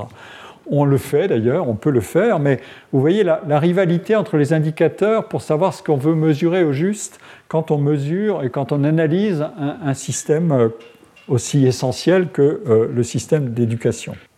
Donc toutes ces dimensions de, mesure de performance, origine sociale, sexe, établissement, et plus récemment encore ça, c'est aussi un point intéressant. Euh, je n'avais jamais vu auparavant, mais depuis quelques années, euh, peut-être une dizaine d'années, on voit s'introduire aussi dans la statistique comparative euh, produite par, la direction de l'évaluation la distinction entre sphère publique et sphère privée d'éducation. Autrement dit, les lycées euh, de, les lycées hors éducation prioritaire, les lycées en zone d'éducation prioritaire, c'est ça la nomenclature classique, et les lycées et collèges et écoles en euh, secteur privé sous contrat. On n'a pas encore introduit, parce que c'est un monde, une nébuleuse beaucoup plus complexe et qui n'a pas d'accord avec le ministère d'ailleurs pour euh, ni les programmes, ni les recrutements d'enseignement, ni les financements. D'ailleurs, le, système hors contrat échappe à cette analyse. Il est de fait, il est, lui alors, il détient d'autres caractéristiques dont je ne vais pas parler. Mais on a vu entrer dans, la comparaison le secteur privé. Et euh, si j'ai le temps d'y arriver aujourd'hui, euh, je m'inquiète un peu pour, mon horaire, si j'ai le temps d'y arriver, vous verrez que les performances du système privé ne sont pas exactement euh, aussi radicalement négatives, alors en contrôlant un certain nombre de facteurs, puisque la population de l'éducation dans le secteur privé, des élèves ne se recrutent pas socialement de la même manière, etc. Donc, si vous multipliez les critères, vous multipliez aussi les choix d'action et les priorités différentes possibles. Encore une fois, tout l'ensemble de ce que je décris est gouverné par cette tension entre efficacité, qu'est-ce qu'on produit au juste et quels sont les objectifs par exemple Est-ce qu'on a besoin d'étudiants très bien formés en mathématiques pour toutes sortes de raisons qui sont faciles à énumérer tension entre efficacité et équité, euh, ou entre excellence et égalité. Et évidemment, le slogan habituel euh, qui est l'excellence pour tous euh, n'est qu'un slogan ou un vœu, certes ardemment républicain, mais dont nous avons vu la semaine dernière comment il se matérialisait dans la dynamique de concurrence entre les diplômes et les niveaux de diplôme. Et euh, nous verrons la semaine prochaine que euh, le fin mot de cette compétition, c'est dans les filières et les spécialités disciplinaires de ces diplômes. Et les mathématiques et les formations scientifiques tiennent le haut du pavé, sans discussion possible. Alors, euh, je ne vais pas trancher entre toutes les hypothèses que j'avance, qui ne sont d'ailleurs pas du tout exclusives les unes des autres, mais je voudrais m'efforcer de, montrer comment agit cette tension essentielle entre les objectifs d'égalité, d'efficacité et d'équité dans le système éducatif. Ce n'est pas simplement une question euh, savoir si la France tient son rang, etc. Ce n'est pas simplement une question de podium, comme dans le sport, parce que il s'agit d'exprimer euh, euh, l'efficacité d'un système éducatif, mais s'agissant spécifiquement des mathématiques, il s'agit, et la citation de Laurent Schwartz le faisait apparaître déjà, de la capacité euh, d'un pays qui est immergé dans la compétition mondiale propre à nos économies de l'innovation, de faire agir les mathématiques comme un levier de compétitivité de croissance et d'attractivité, euh, tant au niveau académique, les chercheurs, etc., qu'au niveau économique, euh, qui est un niveau stratégique, euh, évidemment. Alors, je vous rappelle brièvement, pardon, une définition que j'ai introduite la semaine enfin, au tout début, de, dans le premier cours, entre plusieurs, plusieurs formes de justice. Euh, celle qui va nous occuper, c'est la justice distributive. Euh, elle peut être proportionnelle. Je récompense en fonction de la performance et de l'effort qui est déployé pour obtenir une performance, ou elle peut être égalitaire, à chacun une part égale. Euh, je laisse de côté pour l'instant les, autres, les, autres, formes de justice. je me concentre sur, ces deux modalités de la justice distributive. La justice distributive de proportionnalité, c'est donc l'effort scolaire récompensé. Mais la question, c'est, et en mathématiques, il en faut de l'effort, parce que c'est une discipline qui est plus anxiogène qu'une autre. Et donc, il faut euh, travailler à se familiariser avec euh, cette situation. Et euh, c'est d'ailleurs un des, un des, mécanismes extraordinaires des clubs de mathématiques qui est de dire je vais vous socialiser à l'effort par le jeu et la compétition et pas simplement par le 0 ou 1 de la performance et de la note. Euh, je, vais, je vais vous socialiser autrement. Et ça, c'est étonnant, j'y reviendrai. Euh, donc c'est une affaire de coproduction, euh, l'effort, qui, qui, donne lieu à une justice distributive proportionnelle. Une coproduction de l'élève, des parents, des enseignants et du groupe de pairs de l'élève. L'autre justice, c'est la justice d'égalité, égalisation des résultats qui peut être obtenue dans le système éducatif par l'absence de redoublement, euh, grand sujet, en cours de scolarité, donc pas d'élèves en retard, même si euh, les performances ne sont pas terribles, tout le monde passe, euh, et par le taux de succès au baccalauréat. la fameuse question des mentions que, que, citait Laurent Schwartz a été résolue plus ou moins par le fait que le nombre de mentions euh, euh, élevées augmente, mais le système des mentions n'a pas été supprimé. Ce qui, en revanche, est spectaculaire et qui avait été décidé à la fin des années 80, euh, pardon, au cours des années 80, c'était d'amener au bac une génération, à l'époque 80, et vous voyez ici le, le, taux de réussite au baccalauréat de ceux qui, sont vont jusqu'au baccalauréat. Euh, ce n'est pas la totalité des, élèves, mais ceux qui vont jusqu'au baccalauréat, euh, ce n'est donc pas une génération, mais ceux qui sont en, formation euh, complète, eh bien, le taux de réussite en, baccalauréat général, euh, c'est 97,8%. Donc, ou 6%, pardon. C'est une, une, égalisation des résultats. tout le monde euh, a sa chance d'avoir euh, le baccalauréat et on est proche des 100%. Les 2,4% restants, euh, c'est ceux qui alimentent le, marronnier de la, presse, l'enquête dramatique auprès des élèves qui viennent regarder s'ils sont sur la liste des admis ou s'ils doivent passer l'oral. Et les, les, les, médias adorent braquer le projecteur sur ce moment clé où les familles, euh, tout le monde est dans cette, euh, dans cette, inquiétude terrible qui a été précédée par une autre inquiétude sur est-ce que je suis prêt pour, etc. etc. Mais on voit que euh, le score de réussite est proche de 100 et que donc il faut maintenir, ou du moins que subsiste, un coefficient d'aléa de 2,4%, est-ce que je vais l'avoir ou pas, qui est d'ailleurs un coefficient fongible, il diminue. Euh, peut-être que c'est celui qui sert à maintenir un, niveau minimum d'incitation à l'effort devant l'incertitude de plus en plus faible du résultat. Euh, la, prochaine frontière, évidemment, et, on le voit dans beaucoup de débats actuels dans la société euh, sur la, la, place des métiers ou de la formation professionnelle, la prochaine frontière, c'est d'élever évidemment le taux de bacheliers dans la filière professionnelle. Ça, c'est le principe numéro 2 de l'égalisation euh, des résultats.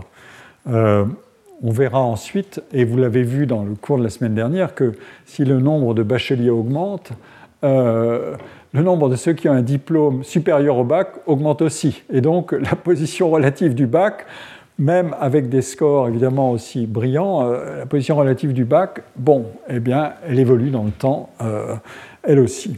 C'est tout le, c'est toute l'énigme ou la, réalité de la, composition structurale euh, des, aspirations, des parcours éducatifs et des niveaux de formation des individus pris comme une collectivité euh, et par agrégat. Le troisième principe, euh, j'ai parlé de justice de proportionnalité, justice d'égalité, et le troisième principe, c'est l'égalité des chances. Mais nous savons euh, par les enquêtes nationales et aussi internationales, et avec un relief comparatif saisissant, que l'origine sociale des élèves agit de façon persistante et considérable, et en France, plus que dans la plupart des pays avec qui nous pouvons nous comparer. Donc nous avons au fond un, un mauvais couple moteur. Nous avons une baisse de niveau et des inégalités persistantes.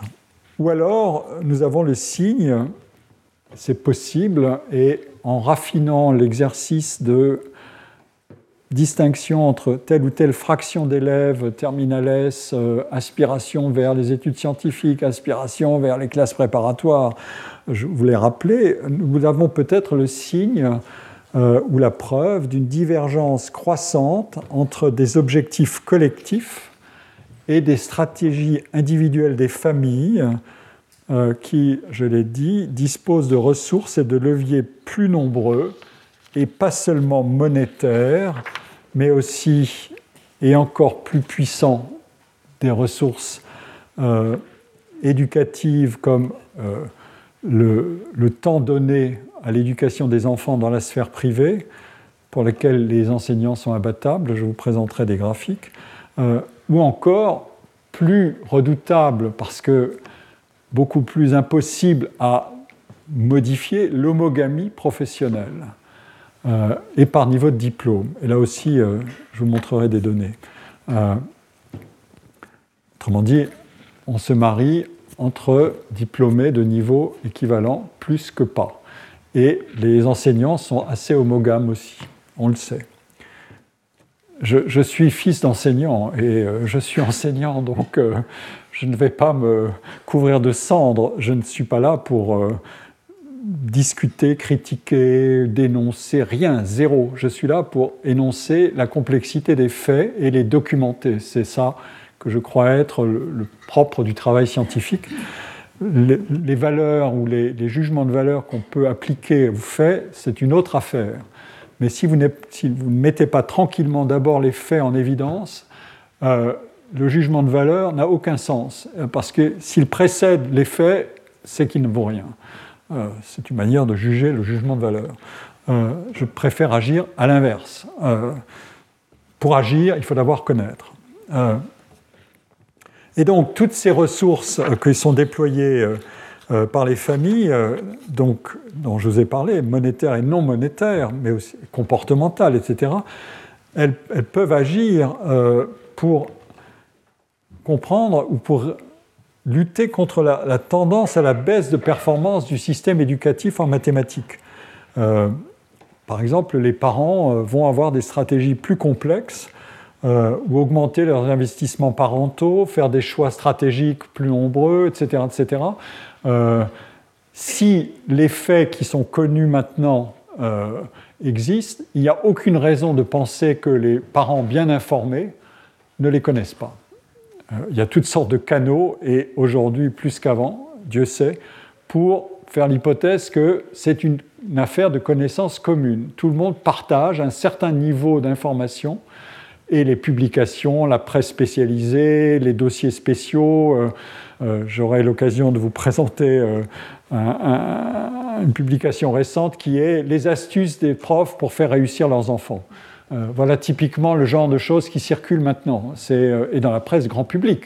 Ce n'est pas euh, une sorte de, secret d'alcôve ou Dieu sait quoi, c'est la, la, presse grand public. Donc ça fait partie de la connaissance commune. Donc il est impossible de supposer que tout ce qui est dit ici ne soit pas à un degré ou à un autre compris et incorporé par une fraction des parents et Là encore, la manière de s'informer, etc., elle est socialement distribuée de manière inégale, certes, mais ceux qui veulent agir euh, peuvent agir avec une connaissance plus élevée du système, y compris de ce qu'il faut faire pour corriger ce que le système ne produit pas. Évidemment, si on dit l'école doit favoriser l'égalisation des résultats, c'est-à-dire euh, par exemple ce taux de succès au baccalauréat, évidemment on aura euh, une égalisation nominale des notes et des titres, par exemple de bachelier. Mais on n'aura pas une égalisation en profondeur des compétences mesurables des élèves. C'est ça le grand problème aussi. Euh, et les évaluations nous le montrent d'une certaine manière. Et c'est ce choc-là qui est... Si vous mettez en rapport ceci et euh, les résultats en mathématiques, vous ne pouvez pas dire tout va bien, à partir de là, et le reste, bon, on fait comme on peut. Mais donc, les évaluations, c'est une affaire de qui mesure ses compétences et comment. Euh, la, question de l'évaluation, c'est d'abord le cœur de métier des enseignants eux-mêmes et des établissements. Euh, les notes, euh, les décisions, l'orientation, la préparation des transitions, école primaire, collège, lycée, choix des filières, des dominantes, etc., vers lesquelles orienter les élèves. Or, on a, pour comprendre tout ça, on a un système d'évaluation qui existe, j'en ai parlé, la direction en question, il existe depuis des décennies. Et il a monté en puissance depuis les années 70. Mais les protocoles étaient souvent changeants, complexes et, euh, soumis à, toutes sortes de, débats, notamment pour savoir quelles conséquences en tirer. Et les évaluations internationales, comme je l'ai dit, se sont superposées euh, pour ajouter une couche de, euh, voilà, de regard vis-à-vis -vis de l'extérieur et de relativisation de la situation française. Alors, je vais, pour comprendre ce qu'on ce peut tirer comme conséquence de, l'évaluation, non plus simplement dans l'univers de la classe où l'enseignant doit faire son travail et puis dire bon voilà, toc, mais au plan euh, national, euh, je vais m'appuyer pour comprendre la relation entre évaluation et objectif du système. Je vais m'appuyer sur un, très bon livre de Claude Tello euh, qui s'appelle L'évaluation du système éducatif, qui est paru en, 1993 chez Nathan. Euh, Claude Tello, euh, que j'ai eu le, plaisir d'inviter au collège pour un séminaire qu'il a donné après mon cours en, 1900, pardon, en 2014. Claude Tello est un polytechnicien qui est devenu administrateur de l'INSEE et inspecteur général de l'INSEE euh, avant d'être euh, nommé à la Cour des comptes, aujourd'hui en retraite. Il est par ailleurs euh, l'auteur de, nombreux articles de sociologie et d'économie, de l'éducation, de la mobilité sociale, du travail et des revenus, et d'ouvrages qui sont devenus des classiques. Tel père, tel fils, sur la mobilité sociale, le travail en France 1800-2000, Jean du public, Jean du privé, ça je vais m'en resservir avec euh, un travail que nous avons actualisé avec Colin Marchica, euh, un livre qu'il a coécrit avec François de Singly. Euh, et Claude Tello, en 1990, est devenu directeur de l'évaluation de la prospective et de la prospective du ministère de l'Éducation nationale, dont j'ai abondamment parlé. et en 1993, donc après trois ans d'expérience, il publie l'évaluation du système éducatif. Cet ouvrage qui tire donc parti de son expérience euh, de directeur, euh, qui s'est poursuivi d'ailleurs jusqu'en 1997. Claude Tello rappelle trois objectifs du système éducatif français. Euh, transmettre des connaissances, des savoirs et une culture. Deux, préparer à la vie professionnelle. Trois, former à la vie en société et à la citoyenneté. Et il ajoute, euh, à ces trois objectifs s'ajoute, très marquée en France, une exigence d'équité. Elle est si marquée qu'il n'est pas excessif d'y voir pratiquement un quatrième objectif, transversal aux autres. Et il cite à l'appui de son raisonnement euh, la loi d'orientation de l'éducation de 1989 qui précise L'égalité, euh, l'éducation contribue à l'égalité des chances. Le droit à l'éducation est garanti à chacun afin de lui permettre de développer sa personnalité, d'élever son niveau de formation initiale et continue, de s'insérer dans la vie sociale et professionnelle et d'exercer sa citoyenneté. Donc, l'égalité des chances est une sorte de euh, condition transcendantale qui gouverne la, réalisation possible des autres euh, principes ou objectif. Et à propos de ce quatrième objectif transversal, Claude Tello note l'exigence d'équité conduit à évaluer non seulement des résultats moyens, tous ceux qui figuraient dans les courbes que j'ai présentées tout à l'heure, des moyennes de performance, mais aussi les disparités et leur évolution dans le temps, différence ou diversité ou inégalité ou disparité entre les régions ou entre enfants ou adolescents de différentes origines sociales ou encore entre établissements tout ce programme a été déployé euh, progressivement. L'école ne sera pas jugée à sa seule capacité à fournir ou élever un niveau moyen de connaissances, elle sera jugée aussi sur l'ampleur des inégalités scolaires ou sa contribution à la mobilité sociale et au renouvellement des élites. Et il ajoute vaste programme, vaste évaluation, que l'état actuel des instruments, on le verra dans la suite de son livre, ne permet de réaliser que de façon très imparfaite. Et euh, plus loin dans l'ouvrage, Claude Tello évoque l'évolution du niveau des connaissances en mathématiques en s'appuyant euh, sur un ensemble de synthèses d'évaluation qui est publié dans la revue Éducation et Formation de la, de DEP, cette direction, en 1992, que je suis allé consulter. Évidemment, euh, il ne faut jamais désigner un chercheur, une cible qui se déroberait euh, sans qu'il ait pu y accéder. Et j'y ai, accédé puisque j'ai eu recours au trésor de la DEP qui est mis en ligne et qui est très facile à utiliser. Et je vous cite pour conclure, hélas, euh, ce cours que je n'ai pas mené jusqu'à son terme, mais il me reste encore deux heures pour euh, finir de vous faire la démonstration que je, veux vous faire, euh, et l'année prochaine pour poursuivre. Voilà ce que Claude Tello écrit à propos d'un sujet que j'ai évoqué tout à l'heure, le fameux pontosane du niveau qui baisse. Claude Tello écrit rien n'est plus convenu que la plainte d'une partie des élites ou des pédagogues sur la baisse de niveau des jeunes, des élèves. Elle a laissé une longue trace qui est aisée à repérer depuis au moins deux siècles. Et il s'amuse, je crois qu'il y a pris du plaisir. C'est par ailleurs quelqu'un qui est très très cultivé et qui adore euh, voilà, l'histoire et euh, il a écrit euh, d'autres livres très différents sur, par exemple, le génie et ce que ça veut dire, enfin bon. Et il écrit, il y a 40 ans, en 1956, une citation. La décadence est réelle, elle n'est pas une chimère, il est banal de trouver 20 fautes d'orthographe dans la même dissertation littéraire des terminales. Le désarroi de l'école ne date réellement que de la 4 République.